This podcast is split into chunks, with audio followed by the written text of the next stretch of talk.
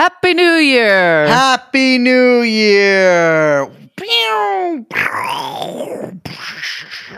Those are fireworks. I gotta say, 2023, I don't like the ring of it. I don't love the ring of it. 2022 seemed fake. I kept thinking it was 2021. Mm. And then once June hit, I thought it was 2023. So it, I'm weird. not loving the this year number. Yeah, it feels like a in between Z's. 24? Now that's a real That's round gonna be number. crazy. I'm telling you, 2024 is gonna be the new 2020. It is gonna be a psycho year. But it's like to me, I have the feeling I'm like, let's get fucking through this thing already. You know what I'm saying? Like, like 2023, I don't care about it. Like, nothing's gonna happen. Or like some. I'm saying let's slow it all down. It's going too Let's- fast. Let's do 2022, maybe six more months. Yeah. Why Uh, not? do you do you have a New Year's resolution? um It's okay if you don't. I don't. You don't. don't. No. I didn't think of anything.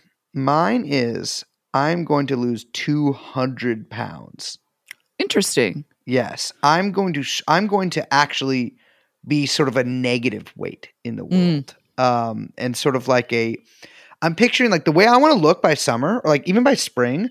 I want to be just like a sphere in the air that sort of sucks, like has like has like a gravity to it, but like sucks like a black hole. Yeah, you want to be a black hole. Yeah, I want to be a black hole.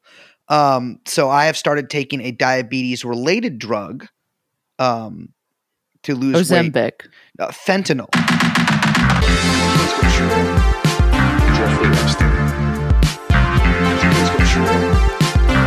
Jeffrey Epstein.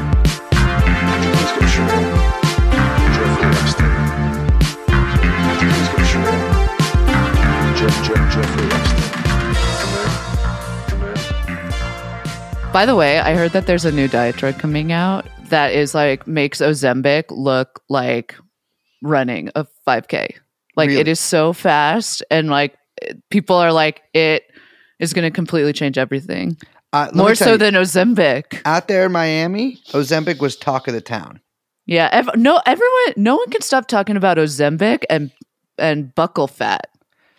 Okay. that how you say oh, it? buckle, bu- buccal? I never heard of this before last week. Buccal fat? I only knew about it with the massage. The French buccal massage is very famous. However, It Here's what I'm gonna say. massage. all the tumblerinas are Mhm. all saying, you know, buccal fat removal, that's an out. It's an out. Well, here's my thing. In, in and out list, I mean, you're not going to do any of that.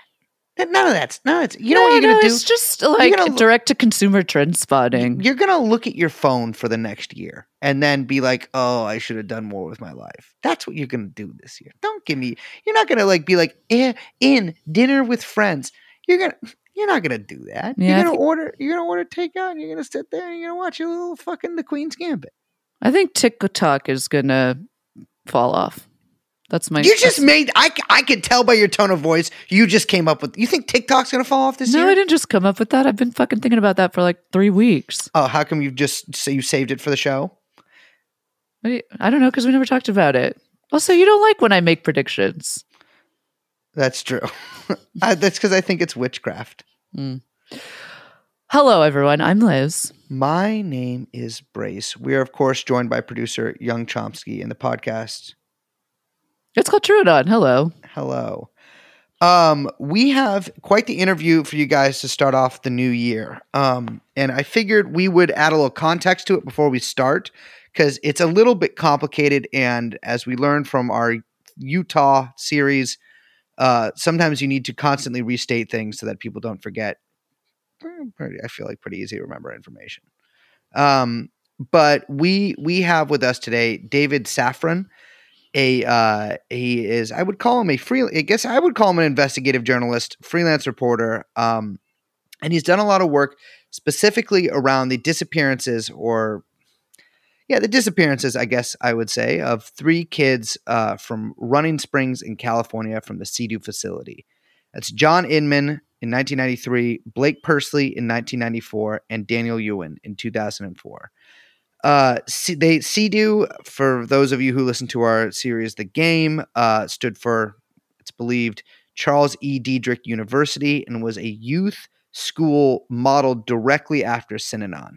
Uh, three children disappeared from there over a ten year period. Um, and none of them have ever been found. And David wrote an article about the San Bernardino Sheriff's Department's essential cover up of the case, I would say. Mm.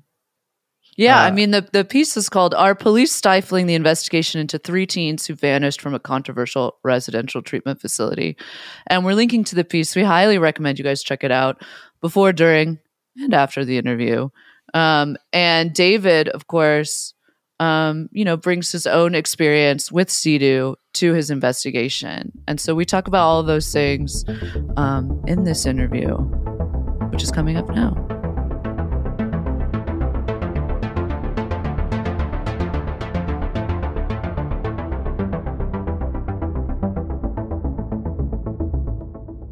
Ladies and gentlemen, happy new year. We are back with a bang, and we have with us today David Safran, a freelance journalist and local rock and roll musician from Chicago, Illinois. Uh, he's written under the name Medium Anonymous. I have been reading his work for a long time. He has helped us out on this show, and we finally have him on to talk about well, a variety of things, but for those of you who remember our uh, five part miniseries, The Game, that came out, I mean, you would have to remember because that was literally like a month and a half ago. Um, uh, David helped out with that, and he also uh, he also has written quite a lot about these schools. He attended one himself, and we have uh, we have him on to talk about quite a few things today. Uh, David, how you doing? Welcome to the show. Thanks for having me. This is great. So, uh, just let's just jump right into it. Um, a little bit of background. You went to CEDU, which is really related to the school that I went to as well, and which itself came out of Synanon. But would you be able to give us a little context to what CEDU is, because just to situate us and what we're going to be talking about today? Yeah, I mean, I'm, I'm afraid it's going to take about 12 hours to to No kind of problem. dissect This'll a dissect CEDU. Uh, well, I, it was primarily it was functioning for decades as a sort of a rehab uh, commune hybrid, um, an artificial society. Uh, it was for the first three decades. Really, it was it was uh, based in Southern California, and it stayed there for for most of its you know uh, its existence. But it developed also into Idaho too, which I think is kind of where Monarch emerged Where- out of. You know that, that kind of the, yeah. the Sandpoint abyss, that northern Idaho culture. Um, I was I was at the in the mothership, you know, in Running Running Springs, California. Uh, that was CEDU HQ. Um, pretty much, since, you know, since since the really, I think they they moved to Running Springs to the mountains in the late '60s. But at that point, it was you know before then it was really in um, Riverside County and also Palm Springs, uh, and it was sort of scattered about, um, functioning under the radar, mostly as a nonprofit, um, trying to lure in adolescents. But they, you know, they had members that were you know the ages ranged from 12 to like 40. Uh, and eventually, they they they changed from a nonprofit to a for-profit, uh, and they were licensed in '92 as uh, a group home, which um, changed pretty much everything for for CEDU, uh, especially in California when it became a group home. Um, of course, they they didn't advertise that it was a group home; they called it a school. Uh, although, you know, it, whether whether it was, it was an actual school is, Yeah, is yeah. very debatable. That was just like a marketing hook. Although they, I think they believed that they were offering an alternative education. Certainly, you know, Dan Earl would say that. When you say that everything changed when it uh, reclassified itself as a group home, what do you mean exactly?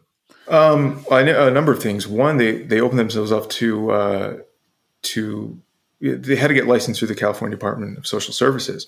So, and their their community care licensing division, particularly. So when they when they they were at, at for you know three decades, they were operating in this kind of gray nonprofit rehab world. So they they did there wasn't a lot of state scrutiny. Uh, so in '92, when they changed the license, which was in part uh, you know for profit because they could then open up a middle school and they Right. could they could enroll i think their under their license, they were allowed to bring in kids as young as nine and a half. Uh, So for them, it was a financial thing, but unfortunately, their ways of um, operating they weren't they weren't accustomed to having like licensing analysts making uh, last minute inspections. Yeah. So then that became a, a, different issue for them as they opened themselves up to being regulated, really. Uh, because what, you know, when everyone talks about the troubled teen, teen industry, you you very often hear that this is an unregulated industry. Right. Uh, in CEDU's case, from 92 to 2005 at least, that wasn't the case at all. They were being like vigorously inspected um, and abuses were noted all the time. Um, and yet it remained open. It remained open. And that was the thing that, you know, when I was doing my initial investigation, the thing that really shocked me the most. Because I, I assumed that, you know, they were they were just still operating under the radar and getting away with their violations. And then I said, wait a sec, they're getting type A citations left and right.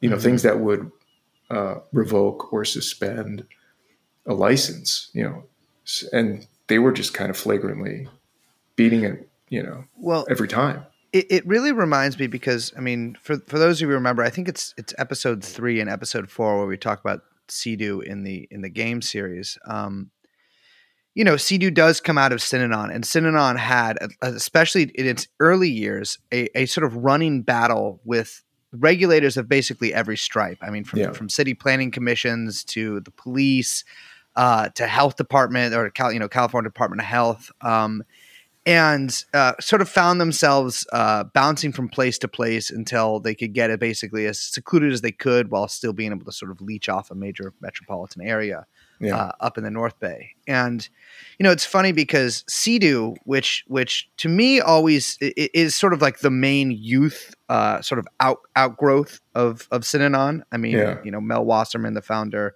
Um, had some kind of relationship with Synanon. Uh, it doesn't seem like he was a drug addict or anything, but you know he had he had certainly ta- gone there and, and learned some things. And then then they added Bill Lane, like a long time um, Yeah. Synanon guy, who basically designed the program. Um, but you know, CEDU sort of runs a similar path. In, in at first, they open up in Palm Springs, and they have these sort of like, or like you know, Riverside, Palm Springs, sort of desert California, and then they move up to this really secluded area uh, in the San Bernardino Mountains. And I'm actually, you know, I'm from California. I've actually not spent a lot of time in that part of California. Um, You're lucky. you know, Liz and I have talked about this before, but I'm freaked out by two kinds of folk. One of which is river folk, and the other which is Mountain mountain, folk. folk. Yeah, and, they're so a related type of folk. they're they're, They're like cousins. They're cousin folk. cousins. Yeah, yeah. Yeah. Um, what about if you have a river, river folk or rivers in the mountain? uh, Which then I- is, yeah, I mean, that's I a mean, dangerous That's combination. sort of running springs. you know? yeah, yeah, yeah, yeah. And so, so you,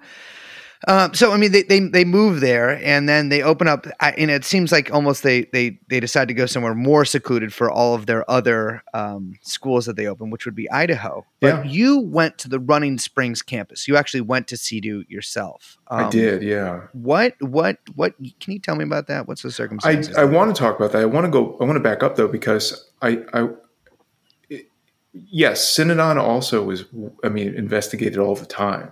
Totally. Yeah. Yes. So was CEDU though in its own way when it first opened, to the point where CEDU was getting worse um, media coverage than Synanon in like Really? the mid to late '60s. Yeah, they, and they were forced to move to Running Springs because there was a raid, um, and there was you know headline after headline. Uh, allegations of orgies and brainwashing and bad food. The uh, the community they were in in Riverside County despised the CEDU program. They Mhm. thought um, it was, and this wasn't like a get off my lawn incompatibility. I mean, there were a lot of investigative civilians and very, very concerned parents that were seeing their kids drop out and go to these sensitivity sessions at, you know, in, in the CEDU family. They were called a family back then. It was, and Mel Wasserman considered himself the father Sort His of wife bad is the mother. connotations with the Manson stuff there. Exactly. Uh, that's a really good point. Um, it, and it, there was so, there was so many uh, allegations of this sex orgy thing that uh, the, uh, like early members had to go on a local TV program or radio program or something to defend themselves and Mm. say, you know, this is not. We don't just have orgies here. You know, that's we're doing more than that. Yeah, not just. Um, yeah, exactly. Those So- those had those had significantly faded into the background by by my tenure. In, Uh, yeah, yeah. But what's so weird about all this is that all the negative coverage, the raid, the uh, you know, I mean, it was a health department thing too. The raid that they were, you know, they got in by saying, you know, they weren't up to code. Their Mhm. their ranch compound. Um, and, and you know, but they also brought the portable crime lab with them. I mean, it was a real, obviously, mid to late '60s, Southern California. There's a cult on every corner. I mean, but but this was a particularly insidious one. I think one some of the parents were, you know, they were organizing campaigns to shut it down. They were trying to eradicate it, and they, they referred to CDU as a plague. Mhm. Um, so you know why then cut 30 years later you know parents were were like enthusiastically sending their children to this place like how Yeah. come they didn't go to their public library and look at all the the old articles or and how did, how did this get missed uh, if it was so apparent Well, Well, how, how- did it? Yeah, how did that transformation happen? I mean, that's an excellent question. I don't know if that can be answered easily. I don't know if I can answer that. Um, I certainly think that CEDU was excellent at um, marketing and Mhm. changing and changing language. Uh, Mel Wasserman was, I guess, in a way, I you know, I I think Brace and I have heard this a lot about you know this kind of this the idea of the Synanon spin-off. But for me, I think of Mel Wasserman as sort of the Ray Kroc of Synanon, where he he took he didn't just take like the duplicatable bits and like bring bring it out into you know Yeah. the mainstream. He really took Synanon and he he made it um, safe and digestible, sort of Yeah, um, and um, he was bringing in all the key players, and he wasn't getting pushback. You know, uh, Chuck wasn't uh, Chuck Dederich wasn't um, trying to have him killed or anything like that. I mean, it was a real brotherly sibling kind of relationship, from my understanding. Well, th- that's Um, what's sort of so fascinating about it because, um, you know, with Synanon, Synanon had uh, similar to to CEDU, uh, a lot of people who left early. You know, splittees they'd call them. Mm. Yeah, yeah. Um, and uh, and Chuck hated them. I mean, he despised every He did. single one of them. Yeah. And a, a lot of those guys left and started their own or started working at other rehabs, which did try to do like the Ray Kroc. Um, you know, they they tried to basically mass market Synanon, like Yeah, you know, Daytop here. I mean, just all over the country. These guys would would Yeah. take what they had learned at Synanon and open up their own places. And you know, Chuck would rage about Mhm. them, uh, Yeah. you know, publicly and privately. And what's so what's so notable about Synanon is, or excuse me, about CEDU's relationship with Sy- Synanon, is that CEDU basically did a similar thing where they where they took large swaths of, of the Synanon program and and under a completely different uh, you know uh, leadership structure you know Chuck they did where they were not paying Chuck Dederich yeah, uh, you know marketed this thing. Um, and, and Chuck I, I can't find any negative relationship about them or any private correspondence that Chuck sent you know talking shit about CEDU or anything like that.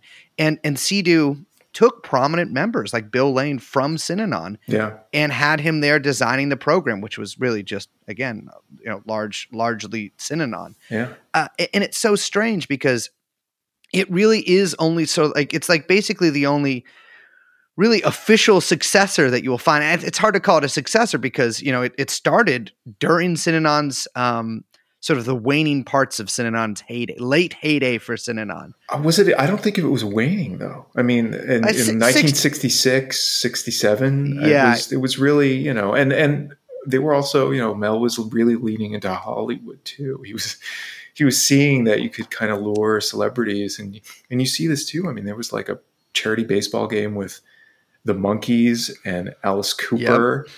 You know, I cannot believe Alice Cooper did that. Yeah, I I had heard um, I'd heard a rumor from someone who was there that Alice Cooper then you know played a little concert uh, at CEDU in the in the main Jesus. lodge. His music was you know out of agreement. You weren't actually allowed to hear it. But here he was anyway doing a concert and he was drunk from what I was told in a rehab. I mean, at that point, it was not like this emotional growth or sensitive Yeah. kids with depression. It was like a, you know, just a cutthroat rehabilitation center and he's drunk. Uh, that's just gossip. Who knows if that's true? But, you know, that's, uh, that's what You I know, heard. it's funny you, you say that because you know the, the the the thing about it being a rehab and then sort of uh, later becoming a uh, a place for both kids who have maybe issues with addiction, but also for kids who just have like depression or some Yeah. some sort of vague psychological um, you know category that they're put in. Uh, you know that that I think is the real transformation of both CEDU and the industry as a whole, coming from this um, 1960s like fear of juvenile delinquency or fear of like everybody falling into drugs Yeah. to really this like 1990s like my kid has um, unfortunately he has ADD and anxiety and we need to put him in this program which is going to exacerbate both of those things but hopefully by the end uh, he'll be cured by that Yeah. um, yeah. You know, to me, it seems like CEDU and the industry as a whole really adapted to change with the, um, I guess, the popular, uh, the popular struggles in parenting. I don't know how to how to put Mhm. that, but like the the the popular sort of psychological or like juvenile issues of the day, which Yeah. really did transform from being primarily about drugs and like teen rebellion to being about um, you know depression or, or or mental issues, but also you know drugs as well. But I think drugs really seen as like an out. Uh, that's how they were really treated at at at at Monarch as an outgrowth of of psychological issues. Yeah.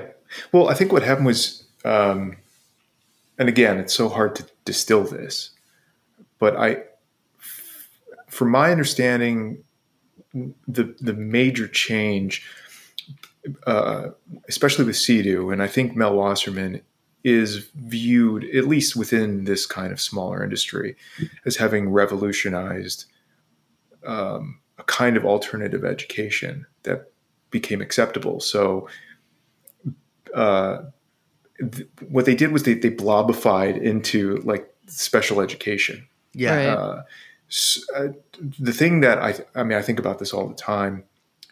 Uh, Bill Lane was running a transport uh, agency while he actually started while he was at CEDU, he started escorting kids from one CEDU program to another, and then Mhm. transport became this this huge, huge, uh, like like subcategory of the so-called troubled teen industry. It was mainstream enough, though, for his transport company to have a vendors table at a very dry special ed academic conference um, that was put on by the state here in Illinois. I mean, Illinois really propped up um, the troubled teen industry and has for decades. You can, uh, you know, the, it's some of these programs are, you know, if you send your kid out of state, it's at the taxpayer's expense, which is Really? uh, yeah, it's really overlooked. Um, and it, it's, it, I think every state has some variation of this. But if your kid, you know, has an IEP and you're not satisfied with public school, you can talk about other placements, um, and you can get the state to pay for residential treatment out of state. Um, I worked on a um, a, a, a big re- report that came out a couple years ago, and uh, out of it was NPR, NPR Illinois, and I was the source for that. Um, and I did an interview too, uh, and it, it really the it, I wish it had gotten more attention because you know once once regular folk realize that this is that they're paying for this bullshit, you know you think that maybe there would be an end to it, but but there hasn't really been. I mean, the pandemic changed uh, enrollments, but it's still a business, and you know. So I, I, my point here is that um, you- you're up against an alien invasion, except like the aliens are all quoting John Dewey, and that's kind of where we're at now. It's like they are within special ed, and special ed's a broad category. So your kid may have depression, but he could be receiving special education treatment for it. And if that isn't working in your, you know, in your public school, well, then maybe there's a place for, you know, a therapy camp or whatever.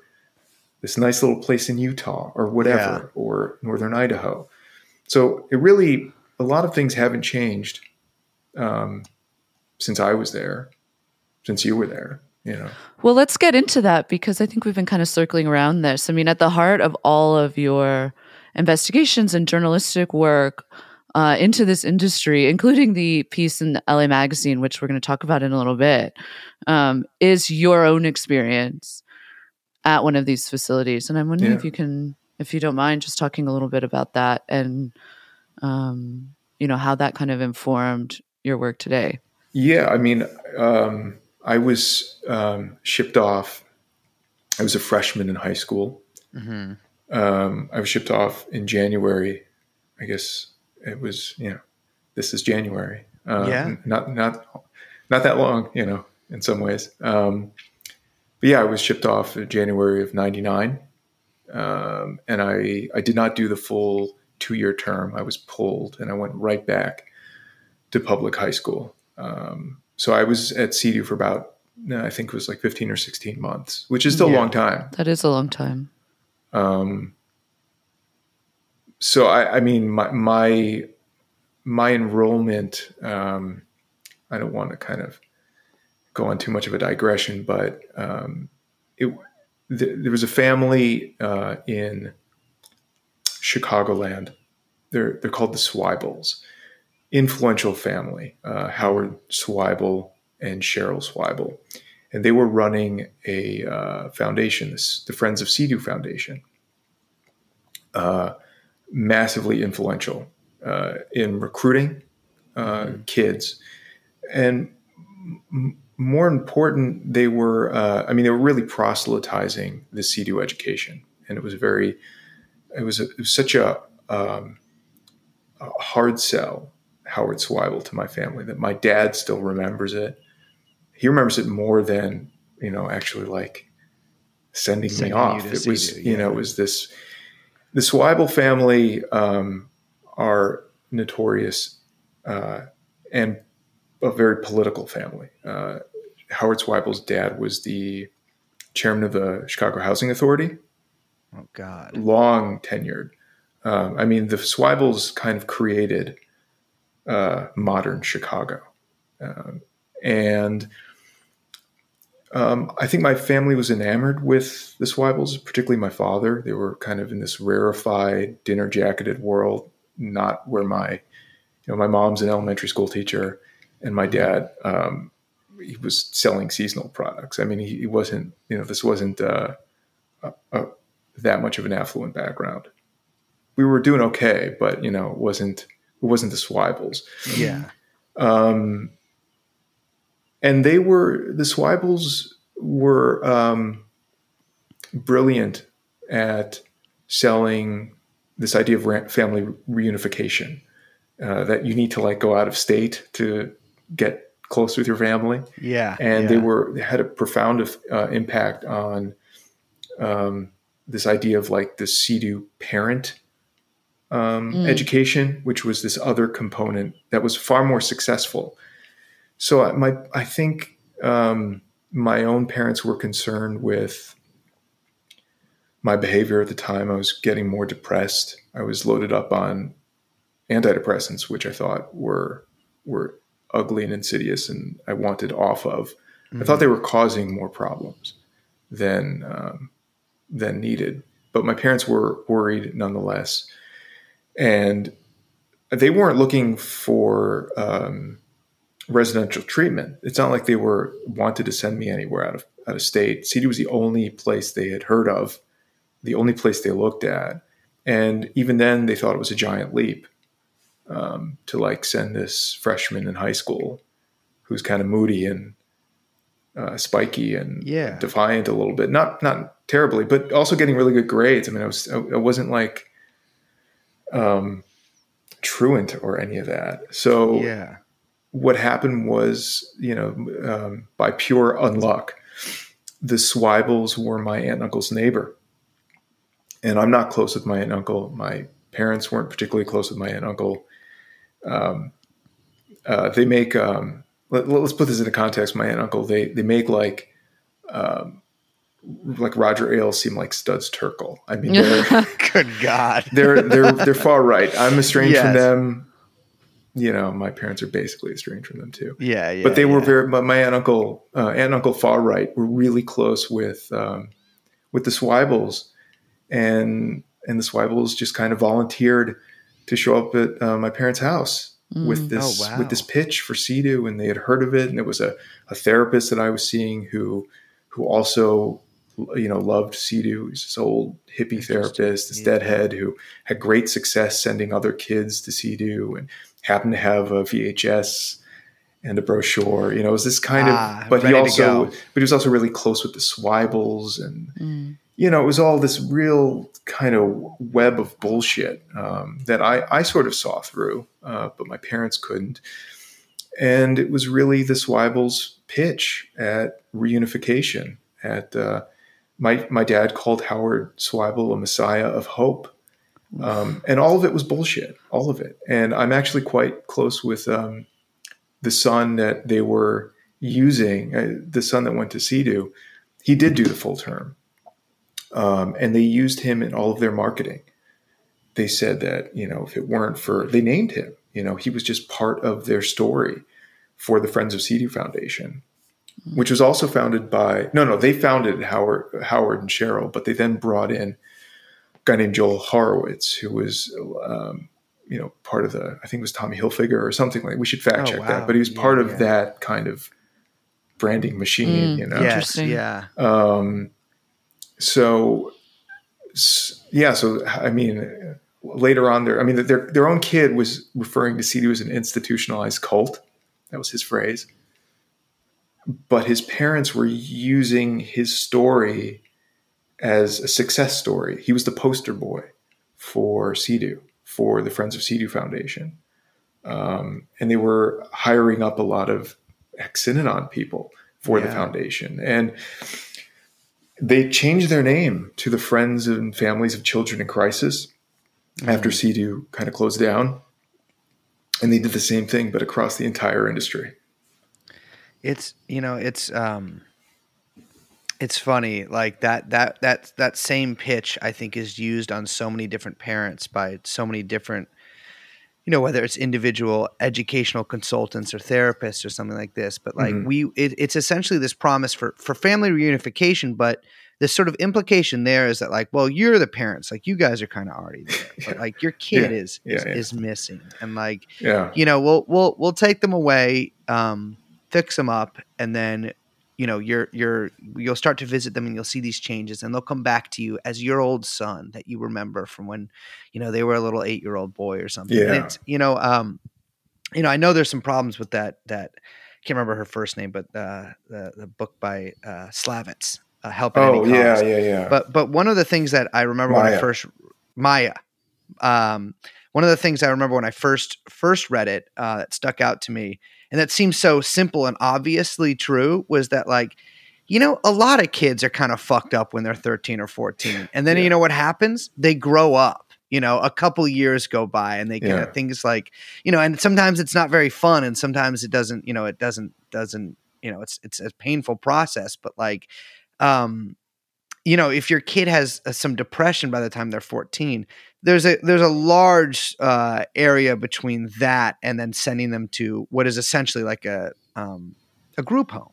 Yeah. You know, uh, and and so you you know I, I'm I'm I'm familiar with your story, but you know you were you were you were sent away and you you know you were not transported there I was you not. you you had the uh I can't actually it sounds almost more traumatized to be dropped off by your family because Yeah. at least I had some stranger to hate. Um you know, what were your initial reactions to to to CEDU? Because to I mean in, in my memory, I, I know I had no familiarity with this kind of stuff. I mean, I had been to wilderness, and so I had I had sort of like heard rumors and sort of heard, you know heard these heard these sort of tall ta- what I thought were tall tales from people, but then to be thrust into this world that is you know uh, you know first of all totally uh, rural.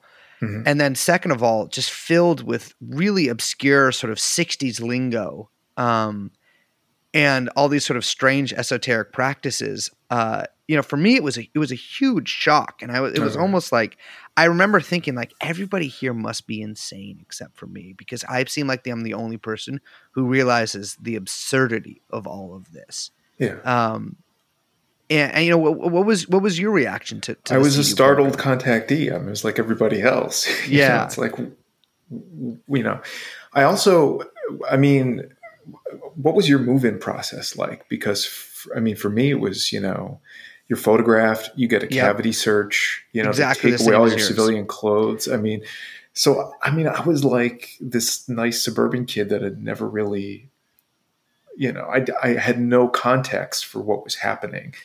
Uh, and then I couldn't get a phone call out. You know, like Yeah. I, after all that happened, I was like, oh wait, this is a mistake. Let me call my dad. He's still on the mountain. You know, Yeah, if we I can can just call out. the motel and he could pick me up, and then that's it. And they wouldn't let me make a call, so it was just like, yeah. you know, No, that, I mean that, that was that was I, I I had not at that point after wilderness. I was like, there's there's it's going to be pretty restricted communication here. Yeah. Um, but uh, I was sort of shocked. I remember when they told us because we, I mean, I, I can't tell you, we had the exact same program basically Yeah. as you guys, Yeah. and so it was the same thing. I mean, I think you guys were allowed one 15 minute phone call every two weeks. yep, That's what we got as well, and I, we did it. Um, uh, the person who sat next to me during that was the son of a director of a CEDU school, um, and uh, they were ready to essentially pull the plug on a call if you started to talk about um, Yeah. your problems with the program. Uh, you know, I, I, for me, I remember my parents. I mean, and the staff told us this. Like, we've told your parents that you're going to lie to them and manipulate them. And so to take any negative words that you say with that context, um, and we're going to let you say as few of those negative words as possible. And Mhm. so I remember just feeling really trapped and trying to think of like a way to get around that. Like I was like, well, okay, like I know that like they've taken all these safeguards to where whatever I say that's bad about the program will not be believed. yeah, And so I have to somehow communicate that. But you know, I actually never I mean, I eventually changed changed tact when I realized like I, I actually had a plan to run away. And so I was like, I, I actually I, I became very positive about the program in order to get a home visit so I could make my escape. But um it was I remember trying to figure out how to get around that and I, and I couldn't. And there's sort of this feeling of like trapped desperation because even though you get these phone calls with your parents, you are are essentially forced to be dishonest yeah. um, and and communicate something that's not actually true. Absolutely correct. I can't. Yeah, you you nailed it. I mean, that's that's it. I mean, I, I think, um, I mean, for for me, I, I it took about six months, a good Mhm. six months of um, trying every conceivable way to get out. Yeah. Um, every embarrassing thing I could think of. Um, I just destroyed myself really for six months trying to leave. And then I realized I am going to, because, you know, one of the kind of therapeutic techniques, shall we say, was, you know, forced confession and also Yep. lots of disclosure and storytelling.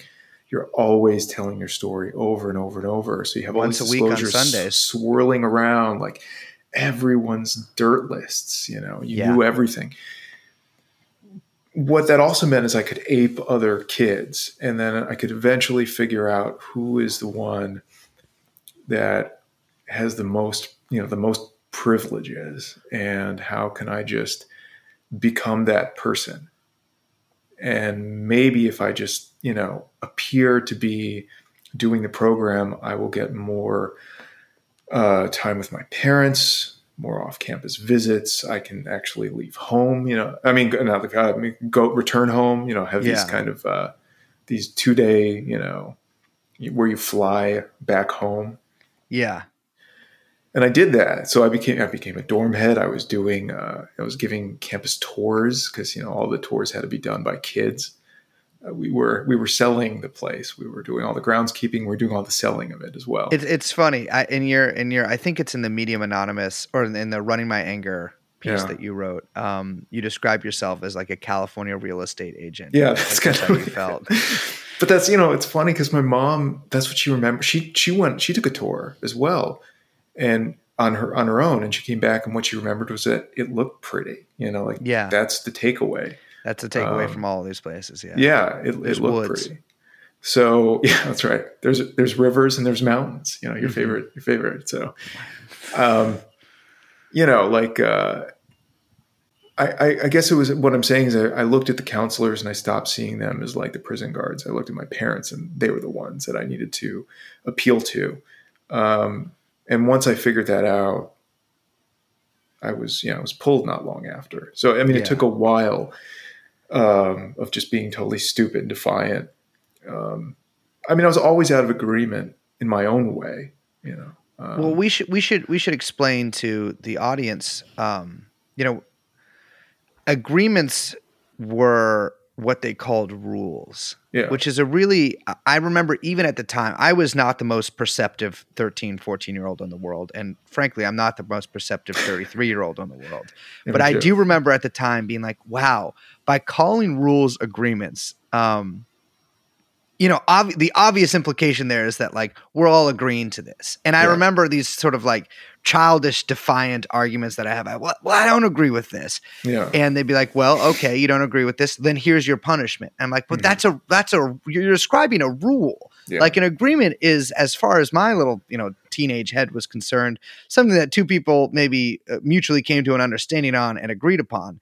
Instead, this was a list of rules foisted on you, like they would be in any any kind of institution. Yeah. Um, and being out of agreement uh, at Monarch, at least, could mean anything from um, digging stumps, which was my most common punishment. I, s- I dug out a lot of stumps. Uh, including in the winter. In fact, for all of the winter, uh, I dug out stumps. Um, yeah, or to to you know having basically what I guess you would call KP duty, um, you know, kitchen kitchen duty to, Yeah. to whatever else to, and then eventually getting up to, and this happened to me a couple of times, being on bans from people and not being able to speak to to either certain groups of people or to anybody at all. they called it bans there too.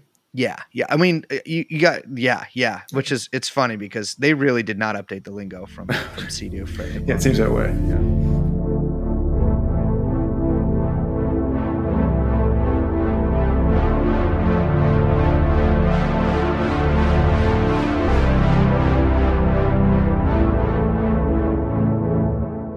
So uh, you have a line in your piece in LA Magazine. You say, in 2015, the 10 year anniversary of CEDU's closure in Running Springs, I realized I'd become more curious than haunted. Yeah. And this, that line really stuck with me when I was reading this piece.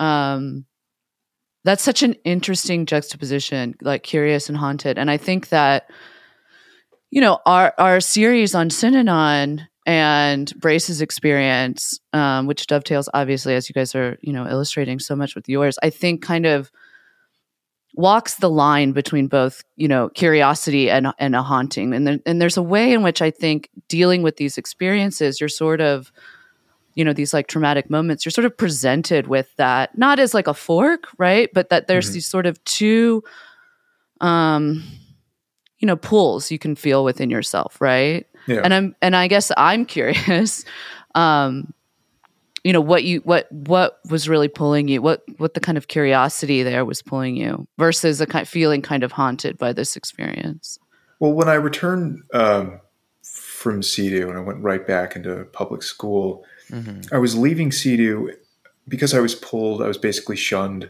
from Yeah. the family, you know, the CEDU family.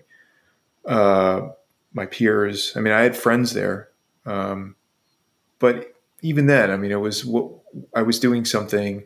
I was doing the worst thing you could possibly do because the because you know CEDU considered itself, you know, not just a business but also this. You know, it was it was a cult. I mean, we have to be Same, cl- yeah. yeah. So I mean, uh, the Yeah. you know my, my parents were getting it at their end as well. Um, just this kind of uh, brutal, arrogant, indifferent attitude towards pulling, and that it, not it wouldn't just like break apart the family, but you know then they're going to wash the you know the CEDU CEDU world's going to wash their hands of all the Safrans. You know you don't exist, Mhm.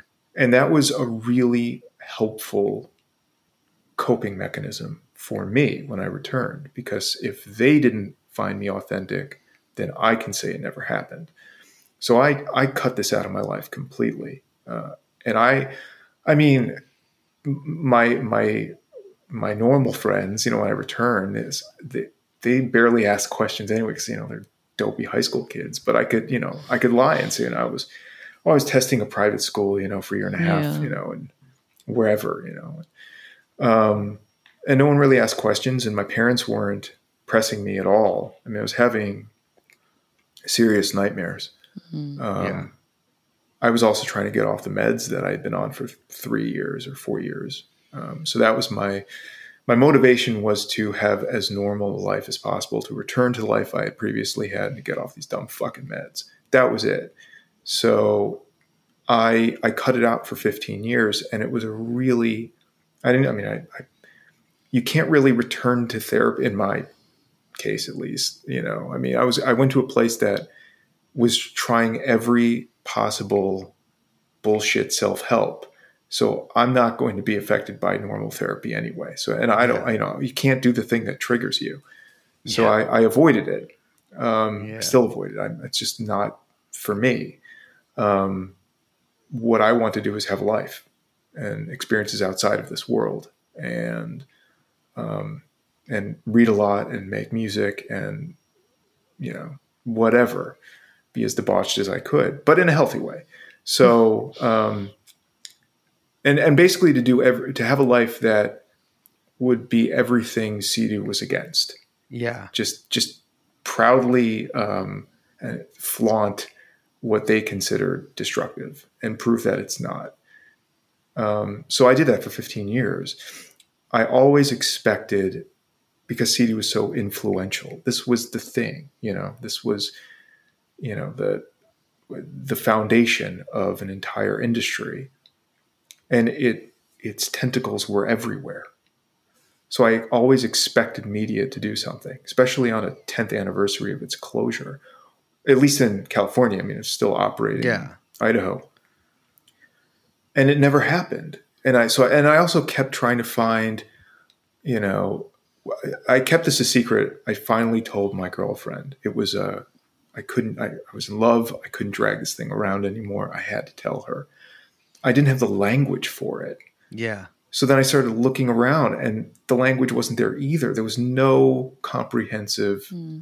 summing up of the thing. So then I said, "All right, I, I got to do this." That's my curiosity. It's like how how come this hasn't occurred? So I, I tried, and then I thought I could get a lot of help from from editors, and I was, you know, it took three years to write this dumb thing because, it, not because it took three years of me just like, you know, I was doing a sentence a week. It was Yeah, because yeah.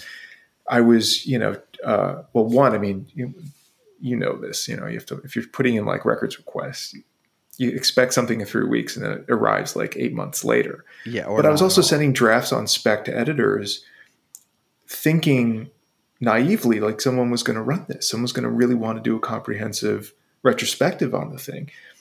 And there was some interest, but it was more like I'm, I kept pitching and repitching and banging my head against the wall with editors in the media. They just didn't want to do this. So finally, I'd had it three years of doing an independent thing. You know, this, this, I'm just like, uh, and waiting for, you know, the Guardian to come forward or, or someone to just be like, you know, we're the, the, the, the, I, there were two reasons for rejection that I heard over and over and over. And one was it was too, it, you can't do a first person investigation, that it doesn't work. You're too close Yeah. to it.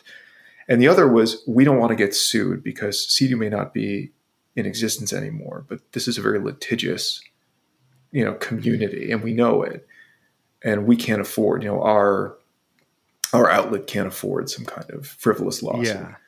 especially if it's a freelancer's work.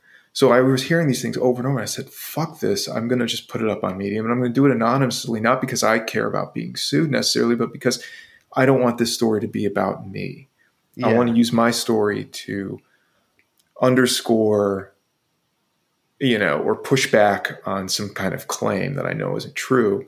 But beyond that, this isn't about me. Mhm. Um, so I did it, you know.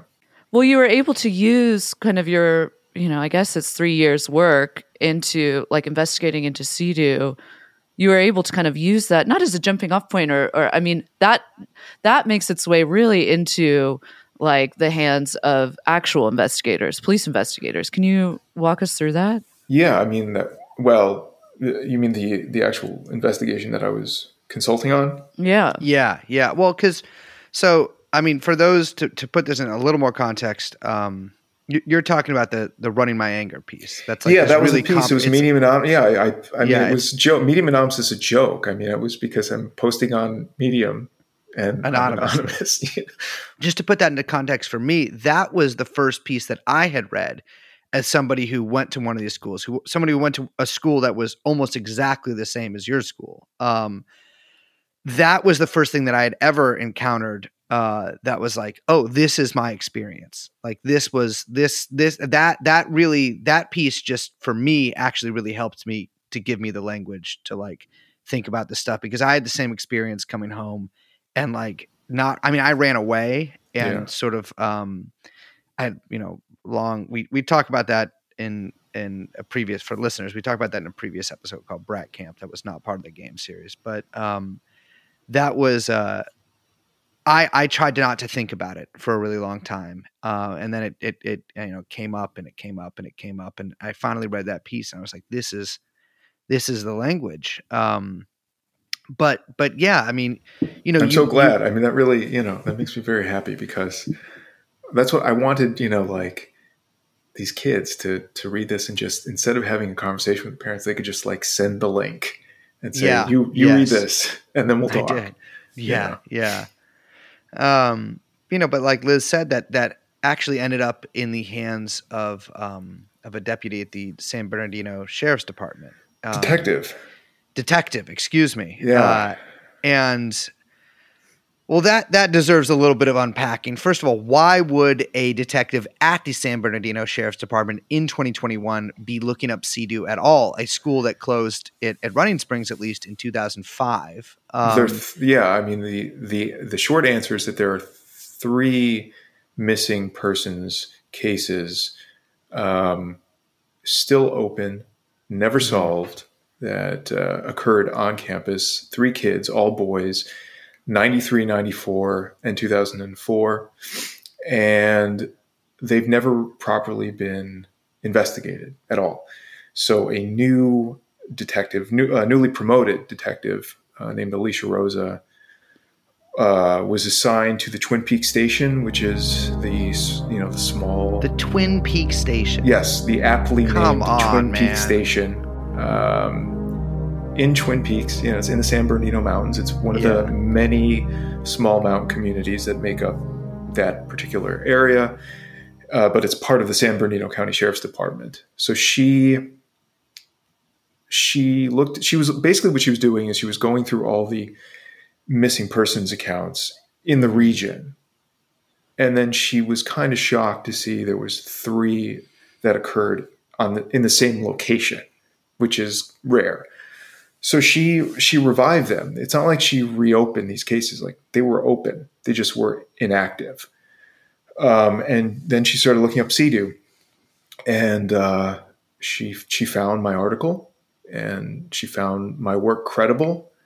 Uh, I mean, I've done other things besides Yeah. that that article, and she asked me to consult on her investigation. Um, that was November 2021, and uh, not long after uh, her investigation shut down somehow by her superiors, um, and uh, you know to date, there's a giant question mark about whether that investigation is even happening. Um, it was taken up by homicide cold case unjustifiably. Uh, the the detective is is not permitted to to work these to assist on her own you know cases essentially. Yeah. Um, there's a lot of questions swirling about how the Twin Peaks station handled or mishandled these cases and CEDU in general. I mean, the the numbers uh, they they knew all the dark doings that were happening. Yeah, you know, yeah. inside CEDU for decades. Um, basic stuff like you know call logs even tell the story of how they flagrantly ignored um, runaways, AWOLs. I mean, the numbers are extraordinary.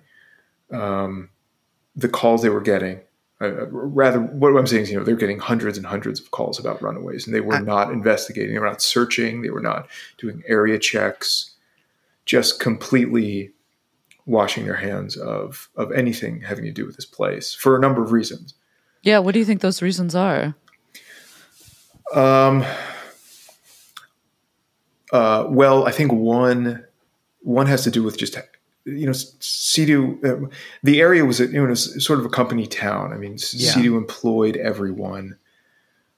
The town doctor was also the medical director for CEDU. His wife was you know like it's spouses were working in this place. It was a No, real this is exactly how it was at Monarch in the town, in the little yeah, town yeah. that we were. and in. exactly how it is. In, you know, when you were in Sandpoint, I mean, it was this. You were in That's- CEDU that's- country. I mean, that's, that is CEDU country through and through. I mean, Yeah. they were at one point the biggest employer in Bonner County. That's right. Yeah, and it was the same thing with, um, you know, and I think it was like you know Lake Arrowhead skiing and CEDU, and that was like Yeah, those were your you know it was a, such an economic hub for for that particular area, um, and they were CEDU. Oh man, I mean, I think at a certain point they realized that putting a snake in the mailbox is not going to be uh, successful. You need like a cease and desist. yeah. So they started really, I mean, they, they would sue detectives who were Hmm. um, not just detectives, they, they would sue law enforcement officials looking into wrongdoing. You know, they would file complaints against deputies that were getting a little too close. Uh, they they consider themselves a self policing institution, CEDU, and uh, they hire their own private detectives, you know, Mhm. which they called escorts, um, and and largely the you know the local mountain cops tolerated that. You know, Yeah. these are out of state kids. Um, we don't want to get sued by a thuggish, brutal kind of Roy Cohn esque program that could take us on. Um, and so, they, I mean, CEDU just co opted the town, co opted everything. it, it's funny too like you know for instance I, I ran away from monarch twice actually i ran away after about a week there i ran through the woods and then i successfully ran about a year later um and i remember thinking like well if i run when, when i when i did run i was actually caught by staff but Mhm. um you know they called the police and you know, I'm a 14 year old kid, and if I told the police, like, hey, I'm at this insane cult, like they are making us do all this weird shit, like, I, you know, I, I they're not, I, my parents sent me here, I don't know what's going on. Uh, you know, what they would do is they wouldn't investigate anything I, I, I said, they would just send me right back there. Yeah. And that course. that's the case with all these places. Like the police aren't there to like, you know, I can't you can't call the police if you if you are Yeah. beaten at one of these programs. There's no way you can call the police. And if you do call the police, no one's going to fucking jail. You know what I mean? Like you have Yeah. absolute you have you have um less less rights in one of these programs than you would in in you have no uh, rights. You have no rights. Yeah, You you you, you rights. said Yeah. you yeah yeah actually I can't You're really stripped. You're of stripped of all your you personal have. rights. Yeah. Yeah, So yeah. I have a question for you though. Did you get the option of like getting 5150? Because usually, you know, if the cops picked you up, you know, in, in Running Springs, Yeah. you have a choice. You can go back to this tripped out treatment center that you're struggling to escape from, or you could go to either a juvenile detention center, or you go to the the hospital, you know, to get 5150 treatment. And a lot of kids opted off mountain because you can get access to a payphone. Yeah, yeah. No, I well, I was I was caught by staff, so that that didn't happen. Yeah. Um, but But I for other kids, absolutely yeah. chosen fifty one fifty. Are you crazy? Yeah. Yeah, if you're ever if you're Better ever in a food. situation like that, choose the second location, motherfucker. Do not Yeah, go back to the original location because Yeah. you know the the future is unwritten. So you could you could who knows? Maybe you can escape from the nut house. Yeah. Um, but but no, it's it's it's it's funny. Like the relationship that that the police have with these programs is so opposite from the relationship that the police initially both had with CEDU and had with Synanon. In that Yeah. they were they were really like you know there'd be these raids, they'd come down on them. yeah. Um, and then at the end, by the 1990s, I mean, they were essentially functioning as like ancillary employees in some cases. And, and like Yeah. you said, yeah, like they they were very litigious. Um, you know, you mentioned there's this one one uh, sheriff's deputy Charles Wyatt, and you you post his logs here too. And I mean, some of these uh, are sort of astounding. I mean, 220 on this in 2004. Charles Wyatt was investigating a rape he believed occurred, but received no cooperation from the CEDU staff. You know, two CEDU staff Yeah. members told Charles Wyatt that CEDU was not required to make reports to CPS or law enforcement, and they disagreed with mandatory reporting requirements. You know, Yeah, those those were depositions that were taken for Daniel Yuen's case, so that they, they occurred after uh, Mhm. CEDU was closed, and um, and Wyatt ended up uh, he's deceased, but he ended up a crime reporter. He had left the the sheriff's department and he was writing for the Mountain News. Um, he's also responsible for um, bringing in a DOJ consultant in 2009 to investigate the possibility of a serial killer, James Lee Crummel, and the other two Yeah. missing kids, which I think was very misguided and um, has had a, a kind of a negative impact on um, wanting to investigate these cases. um, well, let's let's talk about these kids these kids really quickly. Sure. Um, you know, there's there's like you said, there's three of them. 2 Mhm. from the '90s, John Inman and Blake Pursley, Yeah. and then from 2004, Daniel Yuen. Yeah. And so, can you can you? I mean, you know, runaways are pretty common, Yeah. at, or splittees are pretty Yeah. common at these Yeah. kind of places. Um, it's a sort of natural reaction. You get taken to somewhere that's you think is insane, and you know, if you're a sane person, you want to leave there. yeah. Um, and you know, most of the time, kids are caught in by somebody in some capacity, and again, like you said, either returned there, or returned sometimes, very rarely returned home. Uh, A lot of most of the time, returned to the facility. Yeah. Um, but in these three cases, uh, none of these kids were ever found. Um, and like you said, you know, the, the cases were still open. I mean, can you can you tell us the circumstances of these kids dis- disappearing? Yeah, I mean John John Inman is the most mysterious. Um, uh, he he just you know, and there's a lot of what I should say before I even you know start talking about this is that there's nothing but conflicting accounts here on all yes. of them, Yeah. and Wilderness many many discre- discrepancies, and nothing adds up. And Yeah. especially with Daniel Yuen's case. Um, I mean, I'm writing a follow up now about it, and I've been, you know, helping his parents coming up on five years, and nothing makes sense. There's, Yeah. there's like maybe a line or two in a deposition. Yeah. I'm like, oh yeah, well, well, that's possible, and then everything else is just kind of fantasy. Um, and you know, that's a a strategy too. One of the agreements at CEDU, which uh, we have in a, it's an archived like uh rule book essentially, um, and one of one of them is no snitching. Yeah. So uh, you know, it's the code of the streets, is you know how they describe it there. Is you know, no snitching. Mm-hmm. So By the way, that that's no snitching outside. You yes, snitch to be to be clear. Snitch yeah, you inside. are. yes, You have to snitch inside. That's the yes. It was the code of the streets. Don't snitch to you know outsiders. Yeah. Yeah. So, so I can't really tell you. I know that um, all all three disappeared under mysterious circumstances. Mm-hmm.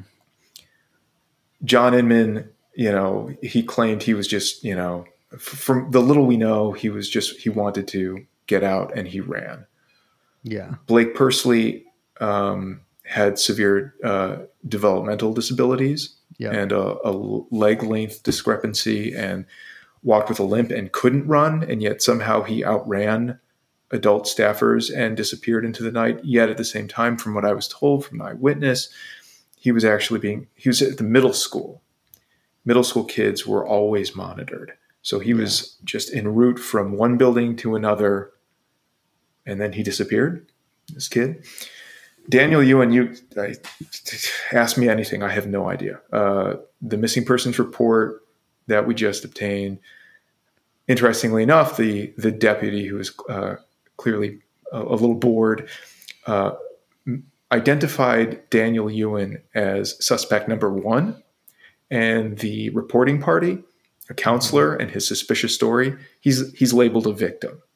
So if that tells you anything about, uh, if it sums up the relationship between the mountain cops and CEDU, I think that's Yeah. it. Is like the you know the person who possibly lied to law enforcement is a victim, and the kid who's trying to escape institutional child abuse is uh, a suspect. Suspect number one. Yeah, the title of your piece is Are Police Stifling the Investigation into Three Teens Who Vanished from a Controversial Residential Treatment Facility? Yeah, And I hate the like, I mean, I, I, I, think, I didn't. I didn't come up with that title. no, I don't mean I hate it. I'm yeah. saying, I mean, I think it's, you know, the core, the, the crux of your piece is pretty obvious, which is yes, at, Yeah. at almost every turn from not just, you know, the, like imme- in the immediate aftermath of their disappearance and the like just immediate reporting which you know we could talk about how long it took for any of that to actually happen in Yeah. each of the cases but then through like through the years following and then you know afterwards as reinvestigations or the cases were like you know allegedly tried to be like kind of reopened up right Yeah, I, I've never consulted on a police investigation before. Mhm. Uh, I, I try to avoid police. Yeah, me too. I'm a I'm an old Chicago punk rocker. Like I'm, you know, I'm not. They're they're not they're not my friends. Yeah. So I did it. I, I happen to like Alicia Rosa, the detective. Um, I'm. I find her passion and her enthusiasm sh- uh, just um, such a stark difference between everything I've encountered with police in these you know cases. Well, and, She- and it's yeah. it's it's sometimes it's such a I don't I don't I, we, we we talked about this before, but like when you have even as an adult when you have another adult being like, oh my god, like right. that w- that's insane. You're like Yeah. that's it's a very validating thing to hear from an adult, especially someone in a position of authority. Absolutely. It was the first time all this work, all the repercussions that went along with this work, the cost of it, the emotional cost, the health cost, all of it felt worth it uh, consulting on this investigation. Mhm. And then to see it fall apart, to get shut down. Um, and then to see, you know, Daniel Yuen's parents hopeful again and then just crushed again by um, an impenetrable amateurish sheriff's department. Uh, I'm not, I'm still reeling from it. I don't. Uh, none of it makes any sense to me, and and at the same time, it really kind of does make sense. Just knowing that you have a, a a police department that just cannot, for whatever reason, admit its errors. And in order to solve these cases, the sheriff's department has to admit its own wrongdoing and its limitations and its endless failures with CEDU. So you have a you know you have an institution that I mean it's a it's this huge huge sheriff's department, and all they want to do is make sure they want to ensure their reputation is as intact as possible. You can't do it in these cases. So you got to bury them. And where do you bury them? You bury them in the homicide department, where they're absolutely. I mean, there's no evidence that these are even homicides. Um, why are they there? Yeah, I mean that that that was sort of my my next question. There is why are they in the homicide department? Because that's where you can bury a, a, a case. That's where you can make it cold. There's a huge difference between a cold case and an open case. yeah You can you can make it cold by claiming there's a lack of evidence. You could put it in a drawer. You can give it an H number, which means it's it's blocked. From my understanding, it's blocked from outside divisions working on it, and that's it. You know, and uh, and there you go. So you can take it from a, a missing persons detective and uh, and lock it away in an elite unit that's always overworked anyway. You can make sure that it's not prioritized. Mhm. And you can call it a day. And that's that's where we're at now with these three CEDU cases. So you know, unless people are vocal enough and the pressure is so overwhelming, um, they're going to get away with it, and they are um, so far. And that's and I, I was I'm saying this not as some sort of conspiratorial guy. And Yeah. I'll just kind of rip my hair out here. I'm, I'm speaking as someone who was asked to assist in an investigation and then watch that investigation completely collapse. Well, that that's what's sort of so astounding about it is that like, you know, two of these cases are from 1993 and 1994. Right. to 2021 is when you start consulting on it. Yep. you know? And obviously i mean from from what you seem to describe this detective you know noticed that these three kids disappeared from the same place. She's looking into it. She she she you know is is bringing in outside consultants to actually help and, and really do a proper job on this for the first time. Yeah, she had Team then- Adam approved. She got approval for an outside agency that is reputable to do this, not just some guy, you know, like and then it's it's it's yanked from her and then shunted off to a drawer where it cannot be worked on yeah. and then she's forbidden from speaking to the press and speaking to you even And uh, yes, as a person That's right. And admonished for requesting the cases back when it became clear they were not being prioritized. She she asked for them back. And you know, I, I was just texting with her a couple days ago because I, I wanted, you know, the missing persons report that we got for Daniel Yuen. Um, I wanted to know how much was redacted Mhm. eh, versus you know um, what she saw. And you know, she had to remind me she doesn't have this stuff. You know, it's just it was it was all all her files are now in a different you know they're down the mountain. So yeah. um, you know, I, I don't I don't really know.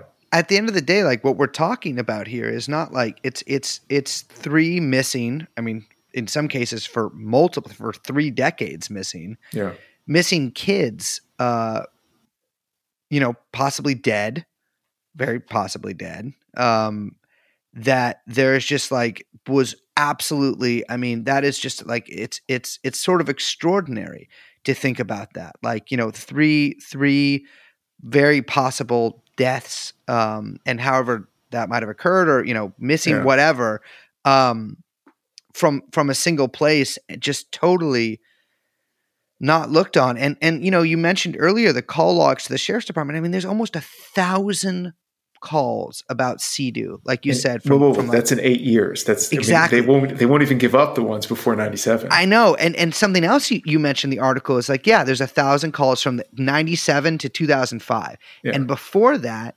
uh, the sheriff's department is claiming that they actually have they have no records due to a system switch. Yeah, exactly it. Yeah, software upgrade. So I, I don't understand what would happen. So that all the records are gone. That's it. I so think if it's you in the committed piece. a You know, it's because they keep all their records in an iPhone, and they just you know it's it's yeah, just they like just got lost. Yeah, got then. lost. in the cloud. Sorry. That's right. Yeah, they can't get it. I, I mean, it, it it's it's it's, it's bullshit, of by the way. I mean, it's all bullshit because when I was consulting on the case, I was uh, looking at you know re- reports from from earlier than '97. So why can't you say you know, you know this is I- public information? I mean, I guess just from my perspective, like, you know, there is a quote conspiracy going on here. And I'm not saying it's like a conspiracy where like children are being abducted and, you know, their Yeah. adrenochrome is being taken out or whatever. No, it's like there's there's a group of people who uh, at the very least uh want to cover up the fact that they essentially bungled any sort of investigation, whether it's a search and rescue operation or an actual like investigation into like a Well, they didn't search. They didn't search for John Inman, and they didn't search Yeah. for Daniel Yuen. And Daniel Yuen's parents um, had to uh, threaten to complain, you know, if, uh, file a misconduct complaint to allegedly have the sheriff's department do an area check. And then I asked Wayne Yuen, well, do you have any proof that they actually did it weeks later? And he said, no. So this is all happening. They're in Jersey. Their kid goes missing 3,000 miles away. Uh, immediately uh, instructed the parents to hire one of their escorts, Keith Raymond, um, to search for Daniel. So on top of their own tuition costs, now they're paying for CEDU. They initiated the runaway services agreement for CEDU. Bill Lane had a hand in this too. I mean, this is kind of his thing, you know, where Yeah. it's an, this additional fee.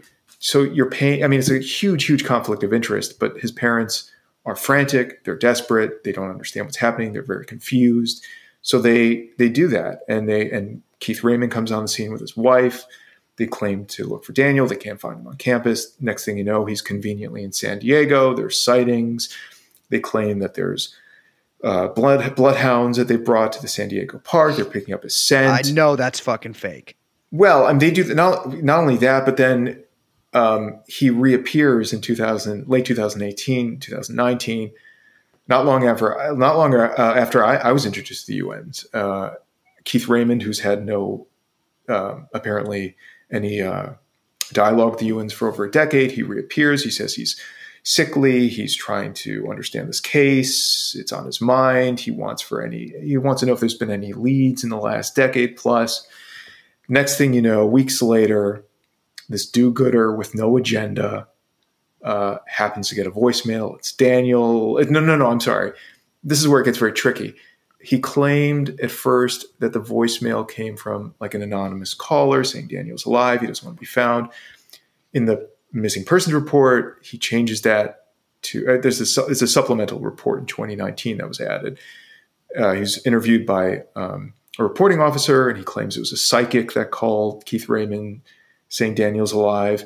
And then he uh, Raymond further amends that in a podcast we did a year later, and he says it's Daniel himself. Nevertheless, Raymond goes back to the San Diego park. And wouldn't you know, he claims like five minutes being in the park, he speaks to someone who had just seen Daniel Yuen. This gets picked up by media. It becomes a sort of where's at risk Waldo for San Diego. Uh, all the local uh, ABC News is covering this. It gets it, it, really just becomes mainstream.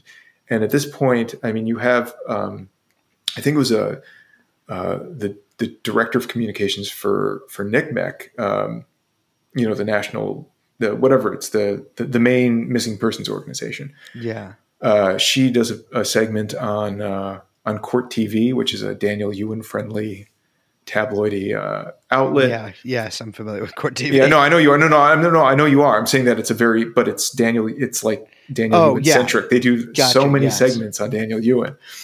So she appears, the director of communications, and she, you, you know, it was a moment where finally someone could challenge this really dubious, decades long sort of sightings of this guy, and she leans into it, and you know, and she says, you know, there's all these, uh, you know, there, you know, we, we believe he was there in, after CEDU. You know, she she uh, she kind of reinforces Ray, Keith Raymond's claims that maybe now he's alive still and has a family in San Diego. I just So- yeah. What's happened is we've just become this. The, the story of Daniel Yuen is now. It's so complicated because his parents believe he's in San Diego, um, Yeah. and they've been they've been led to believe this, and it's also given. Um, this has helped um, the sheriff's department not investigate. I mean, even in the missing persons report in the original one, 2004, they twice the deputy twice mentions that the parents have hired um, a private detective. yeah. Why bother? You know, why bother looking into a CEDU case if the parents have or uh, they're doing their own thing? Uh, and if people are claiming he's alive, even better.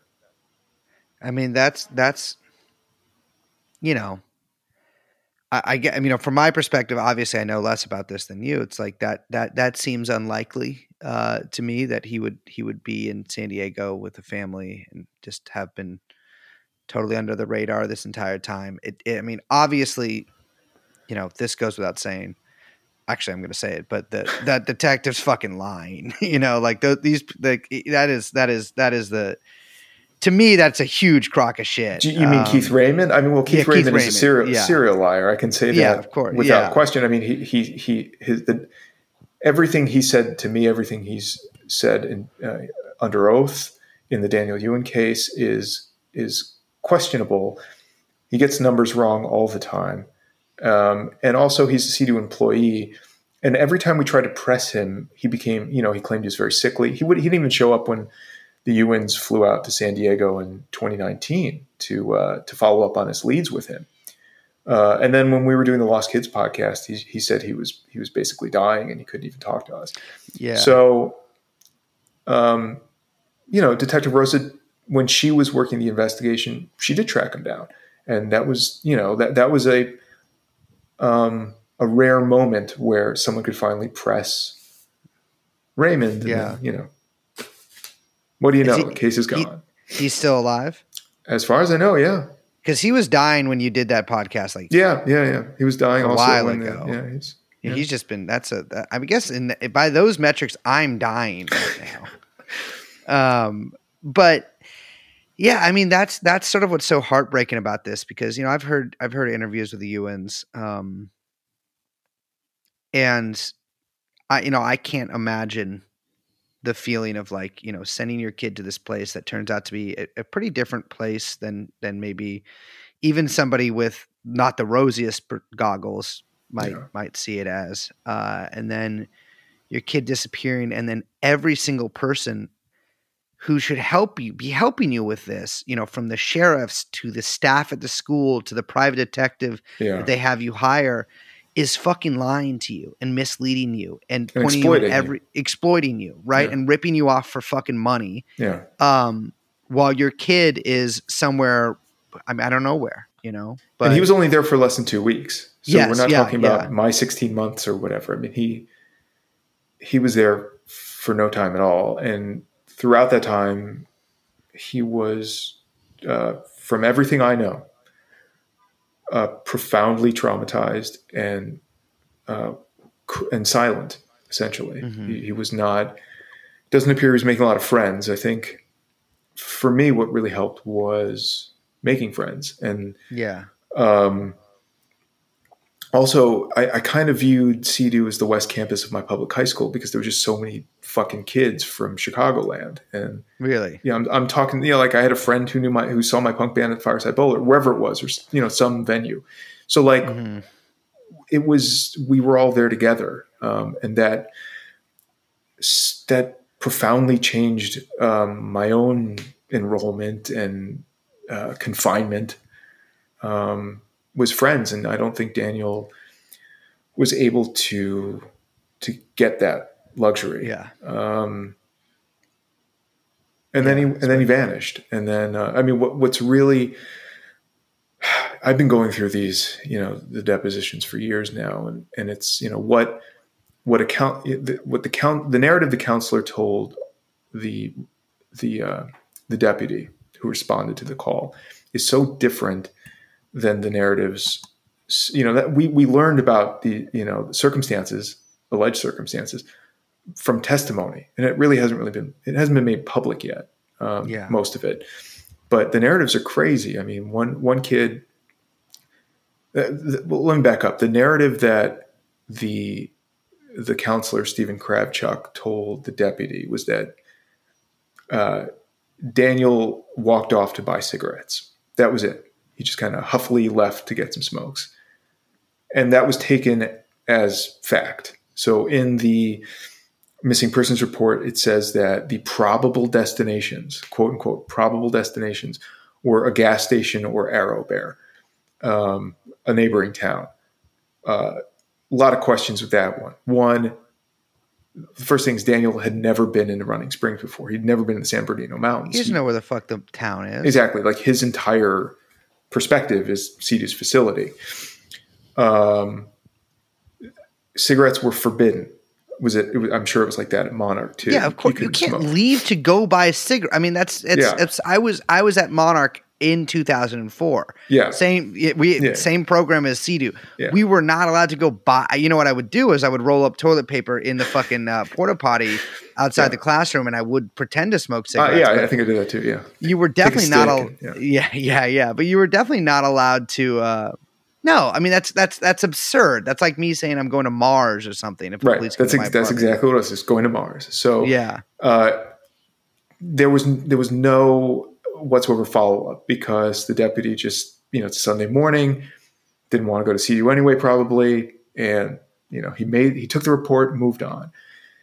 Um, none of that made any sense. They also didn't check. So it's, you know, they, all these probable destinations weren't actually investigated. So, okay. Yeah. So um, what's the um, point of fucking taking them? Right. So, well, I mean, and again, I mean, what's the point of even taking this report if Daniel Yuen is listed as the suspect? And the reporting party yeah. is the victim. So the the um, the narratives that are coming from you know the the in-house narratives that are being pulled based off depositions in the civil case that the Yuens launched against CEDU. Um, and at the time that that, they, that this was launched, um, all the San Diego sightings had already emerged. So, you know, they kind of weren't maybe asking the right questions. The lawyers were concluding things that, for me, make me want to, you know, bang my head against the wall. Yeah. Nevertheless, there are these dueling narratives about what happened to Daniel. One guy says he was, you know, um, sweeping next to him uh, in the backside of campus. It's mountain perched, so it's just Yeah. it's cliffside. You know, here's your main lodge. Here's the mountain. They're sweeping in the back of the campus, and Daniel disappears. Which you know, short of wrapping yourself in an invisibility cloak and jumping on a helicopter, probably unlikely. And yet, that's it. So there's another version of the Yeah. escape narrative. Then there's another one that says um, at the time of his disappearance, Daniel was being monitored twenty four seven by by an escort, another resident, because he was Yeah. or he was he was non complying with everything. So they had him being monitored all the time. That- so they in a would do that to kids of mine too. Exactly. Yeah, they did. So in a in a free moment uh, where he was unmonitored, uh, Daniel bolted, and another kid saw him fleeing, tackled him, and he was restrained by a kid until a staffer could bring him, you know, to the dorms. He hauled him off to the dorms for some indefinite amount of time, and then that the kid who restrained him testified uh, that he saw Daniel that day, like throughout that Sunday. If even half accurate, that would have meant the deputy was taking down his report for a runaway juvenile with the runaway juvenile still on campus. Yeah. Um, that also uh, raises a number of other questions about restraint because I don't know how it was at Monarch, but kids weren't really supposed to be restrained, especially the uh, the high school aged kids. Like they, they, they, they you know, CEDU prided itself on not doing you know restraint. they did. They did restraint at Monarch. Did they? Yeah, but there were there just wasn't really like that many kids getting them. Yeah. Okay, that's interesting.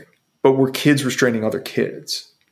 No, you were de- no, definitely you were. Actually, I did see that happen once with this kid Daryl, but it wasn't supposed to happen. Wasn't was supposed to. Yeah. Right. So it's, yeah. It was kind of just a kid got beat up. yeah. Well, it's a little different than you know Yeah, you know some uh, some random teens seeing Daniel fleeing and feeling like he needed to do something and he restrained him. yeah, So, you know, all these things conflict.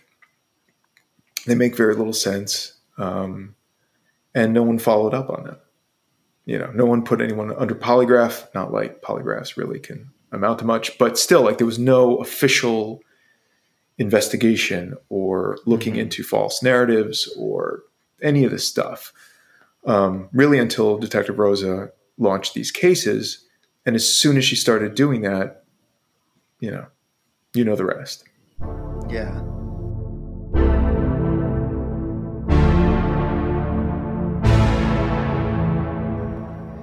In so many ways, I think your piece in LA Magazine mirrors some of, I mean, I don't want to speak for you, Brace, but I'm going to speak for you, or not for you, but at you, or describe you, maybe. I don't know. You we'll see. You have my permission to do all three. But I think that your piece um, in LA Magazine, you know, kind of serving as this culmination in so many ways of this, you know, y- your own personal investigation, your curiosity, as you, you know, you put it, at your own experience, and of course, then how that, you know, intersects, dovetails, met in the middle with the the disappearance and the cover up of these kids Yeah. um, from these CEDU facilities. And I think, you know, for Brace, like something that we talked about off air a lot was the kind of lack of, you know, as much as you're kind of going into these investigations and kind of putting yourself in the middle of it and how that can, you know, like you say, come with, you know, its its own baggage in a lot of ways, right? Um that the idea of like closure from any of this, I think, is a little bit too uh, hallmarkian, if I Yeah. may. That like something like this can serve as a kind of closure. I mean, at the end of it, you say like, "There's nothing to be done, and I can't do this alone." right. You know, and I think that that um, serves as a good kind of uh, you know kind of guiding light a little bit. But I'm wondering like how you feel at the end of all of this you know, kind of throwing yourself in the middle of it and you know what what's come from it Uh, that's an excellent question, and I don't know if I can answer that in any intelligent way. I'm, I believe that these are solvable cases, and I believe it's going to take, uh, you know, you guys, people that care um, and are outside of law enforcement to uh, make actual breakthroughs, serious developments that could then push law enforcement to act. Yeah. But it's going to take it's going to take us. I mean that that's that's kind of it. Um, and it, it it's possible. Um, so unless unless we if we don't care, Yeah. they're just it's just going to be sitting in a drawer in San Bernardino County f- for the rest of time. You know. Yeah. Well, I Yeah. mean, the piece is incredible. We'll we'll Thank you. know link link to it obviously, and your other pieces on Medium. Um, it's I mean, just I, I think I think your you know this that last episode we were talking to trying to talk to Patrick. That was that was incredible. Mm. I mean, that was really. I just wanted to you know My- give you guys a my- hug. I wanted to be in that car with you on the stakeout. You know, I mean, it was Well, we had talked. We had talked. I think like the day before. we were talking. No, you were texting while you were there. You sent me that Yeah, crazy yeah, yeah, yeah. CED. You know. Uh, Oh yes. yeah. The the well, photo. yeah, I know. Yeah, I, I, I gotta tell you know for for for listeners, you know, behind the behind the curtain, David was a was a big help, not only Oh, just in in in information wise, but also just like talking about that stuff because it's it's um yeah, it can be hard. It can be hard to like to to have the language for it. Um, You you But, had the uh, language, and that voicemail was. I mean, that was. I, I've Well, wanted so many times to I say that. I was gonna say, like, Yeah. have you have you you know you you- have you spoken to anybody who was there, like who was who Oh, was, I, is- I certainly have. No one remembers me. I mean, I mean, the kids. Some of the kids remember me, but like Yeah, staff, who, who the fuck is this guy? Yeah. Um, I mean, I, I spoke with Mel's widow. I mean, I've really, I've gotten, I've gotten to the top. Um, yeah Bill Lane was supposed to. uh, He died in 2018, 2019. He blew me off, and he took my questions and he s- sent them to Lon Woodbury, who's you Hmm. know uh, kind of a, a Woodbury notorious reports. yeah, notorious figure in the so-called troubled teen industry. all of our pictures, um, not all of our, but several of our pictures of Patrick comes from from the Yeah. Woodbury website. Yeah, I know. Yeah, I remember seeing that too when you were posting things. Um, and they did a, a kind of like Trump Hannity thing, you know, the two of them with my questions. Um, uh, any anyway, I mean, yeah, I, I've spoken. For me though, um, you know, uh, you said something interesting in, in you know in that last episode where you kind of kind of wanted to humiliate Patrick a little bit. yeah, I understand that. I totally understand that. Um, I don't know if it would work, and I don't know if that's my my style. You know, Yeah, when, when I try to interview these people, um, I'm not trying to do a, a gotcha.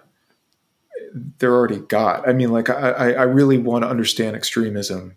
I want to understand Yeah. how extremism can get infected in uh, the educational system, the American educational system. I'm, I'm Yeah. fascinated by this. So I'm more fascinated by like, you know, why is Bill Lane and Associates at a vendor's table, or um, why why do they believe that this was an alternative education? What made them think this way?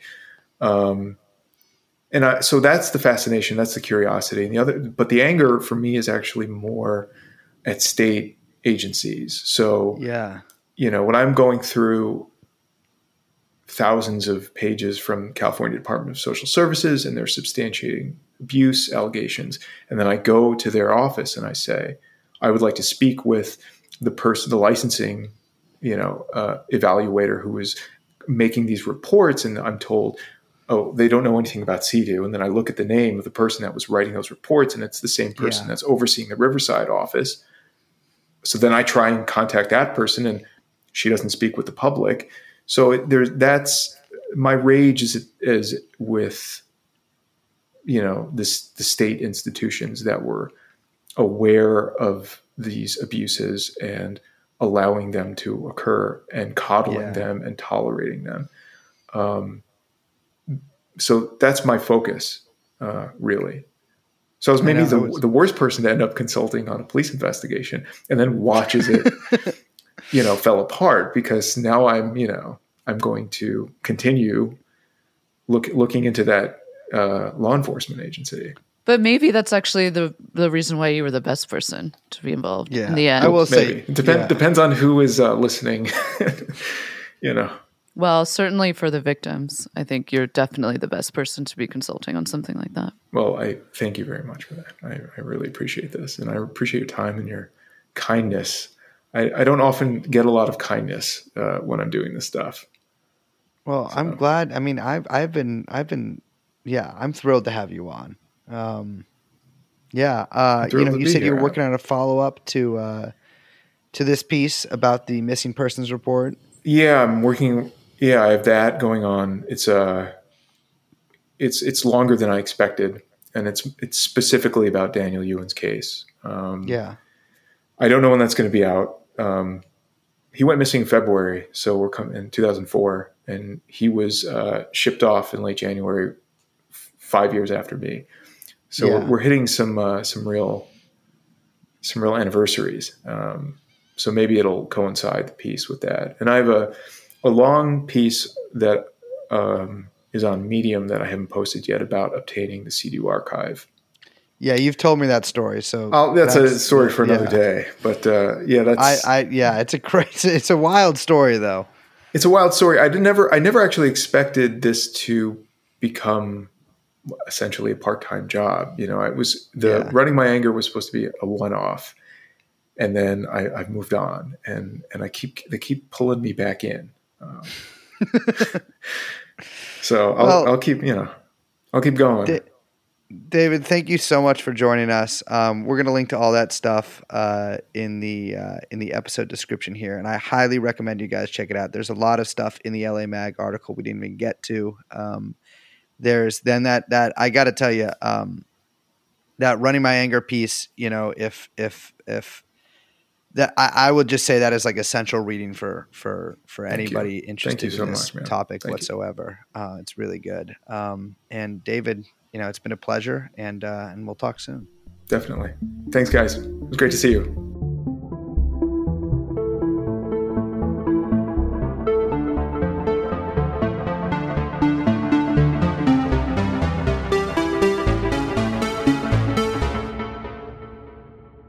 Well, we'll definitely have links to all of David's pieces in the show notes. And if you guys haven't checked out our series, The Game, The Story of Synanon, we're going to link to that as well because it's all available for free now. Um, we've got a link to all the episodes, and all of that will provide uh, more context for a lot of the stuff we were talking about here today. Well, with that, I am Brace. I'm Liz. We are, of course, as always, joined by producer Young Chomsky. And this has been TrueAnon. We'll see you next time. Bye bye.